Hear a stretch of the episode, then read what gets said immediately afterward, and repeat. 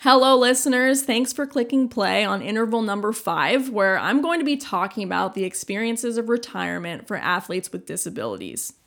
Not a whole lot of research focus has been given, not a whole lot of attention has been directed in general to the experiences of retired para athletes, but what has been done? What has been uncovered? So, throughout this episode, the findings I am going to discuss are from a study by Bundon, Ashfield, Smith, and Goosey Tolfrey conducted in 2016. Their research, which was done in collaboration with the Peter Harrison Center for Disability Sport and the English Institute of Sport, became part of a larger project called PRISM Para Athlete Retirement Insights, Support, and Management. PRISM was developed to help improve and add structures and resources to facilitate the out of sport transition for the retired para athlete community in Great Britain. We are, in fact, talking about Brits here. Study was conducted in Great Britain, centered on Great Britain's athletes, but even though they talk funny, I do think that there are a lot of important takeaways that can be understood and applied regardless of country context here. Let's get into it. Uh, I'm not going to dive too deeply into the methods of the research and some of the logistics that went into the study. I'm going to attach some awesome documents and graphics on the runalongpodcast.com website that I encourage you to check out that kind of breaks all that down more. But pretty much, this group sent a survey out to para athletes who represented Great Britain at a Paralympic Games or international event. And then from those participants, they selected a few for more in depth interviews. They got a great mix of people. You've heard me say that I'm not a woman in science, but this is good science. They got a mix of male and female, a range of length of time athletes were retired. So those that had been retired for less than a year to those who had been retired for five plus years. The group had a mix of individuals with impairments from birth, so congenital impairments, and then those who had acquired impairments later on in life. There are also a mix of para athletes who achieved various levels of international success. So this study really covered all the bases. Now, what did this study, what did they learn from it? Drum roll. First thing to talk about, first finding. Like able bodied athletes, there are usually a bunch of different reasons working together at the same time that cause para athletes to want to leave their sport. So they want to spend more time with family. They can't compete to the level they once could for employment reasons, all of the above. Not para athlete specific, but there are a couple unique push factors that lead to para athlete retirement that need to be explored more and that I want to shed light on. The big one declassification. Classification is this pretty in depth system used in para sporting events to decide which athletes are eligible to compete in which events. It's all about creating a level playing field for athletes. Now, declassification can happen for a couple of different reasons. One, the International Paralympic Committee can just be like, we're not going to include this event anymore. Maybe it's low numbers, the need to reduce events, questions about how or if the impairment affects performance, politics. All of this can lead to a class being eliminated an athlete deciding, okay, I'm done. That's that. Second reason is a change in an athlete's condition. So, not all impairments are easily classified. So, if you think some impairments are stable, visual impairments, or an amputated limb, but for other athletes, their impairment is progressing or it's changing, which means their classification be- can become under review and then they can get declassified.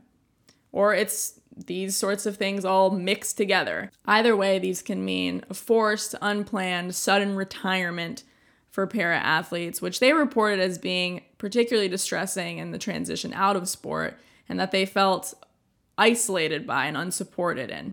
Another important finding, which I found incredibly fascinating, uh, moving into the 21st century, countries started to increase their investment in the Paralympics, which of course, is awesome. It's deserved and it has a lot of benefits. Money can be very helpful. But this increased funding led to increased professionalization of parasport, which had some interesting implications in terms of para athlete retirement. Implications that I'm going to split into two, like the researchers did struggling to stay and struggling to leave. So, struggling to stay. With the increased professionalization of parasport came intensified demands on athletes. So, increased stress, competition and training, everything being more results focused, time demands, more politics in general. These were things that led para athletes to want to retire. But then there's also this interesting flip side to the increased professionalization of parasport, struggling to leave. So these athletes are actually earning an income now from their sport. So they can't really afford to retire sometimes, or they're less inclined to because of the money that they're bringing in. And some sports are fully funded, others are partly funded, which really seem to influence the degree of work experience that para athletes had once they retired. Were they able to have a job of some sort while they were participating competitively in their sport? And even if they wanted or needed a job, sometimes coaches would discourage para athletes from getting one because they thought it would take away from focus from their training. But it seemed that having work experience of some kind was helpful in preparing para athletes once they left the sports bubble. what the heck? And then there are the challenges and discrimination that para athletes face when leaving said bubble and entering the workforce. Now, retired para athletes face the same sort of issues and anxieties around loss of income, loss of identity, etc., that retired able bodied athletes face. But retired para athletes encounter a couple specific stressors and hurdles when it comes to employment. One, despite laws to mitigate discrimination and give equal opportunity to people with disabilities, people with disabilities still face greater rates of unemployment and underemployment which I imagine is an interesting mind shift in thinking about how the very impairment that had enabled para athletes to pursue an international sporting career and gave them success has also now become this barrier in entering the post sports workforce. It's got to be difficult. Employment obstacle number two. The study's participants reported feeling caught in a bind when it came to disclosing their disability to a future employer. On the one hand, their international sporting experience was vital in building a strong resume and putting together a great application. But on the other hand, in disclosing their disability, they opened themselves up to potential discrimination in the employment sector. And finally, the study wraps up with some suggestions to better prepare para athletes for sports retirement. For athletes, this includes starting with the end in mind. An overwhelming majority of participants stated that they had started thinking about and planning for sport retirement far too late. And then some advice for those working in the athlete well being support services that quite a few Olympic and Paralympic committees in different countries have in place. First of all, there can definitely be better, more specific training and education for those working in these roles to better support para athletes who are forced into retirement due to declassification. These athlete well being support services need to also provide more assistance in preparing para athletes for post sports employment. Maybe that's in the form of sessions or workshops that help inform para athletes of the various laws and legislations that protect equality in hiring and interview processes. Maybe it helps them negotiate terms of employment or promotion. Could also create opportunities for para athletes at all stages to network with and be mentored by people who are disabled. And last, practitioners working in competitive athletics, sports psychologists, coaches, whoever it may be, they have an important role to play in, quote, future proofing para athletes. So start the conversation sooner about life after sport.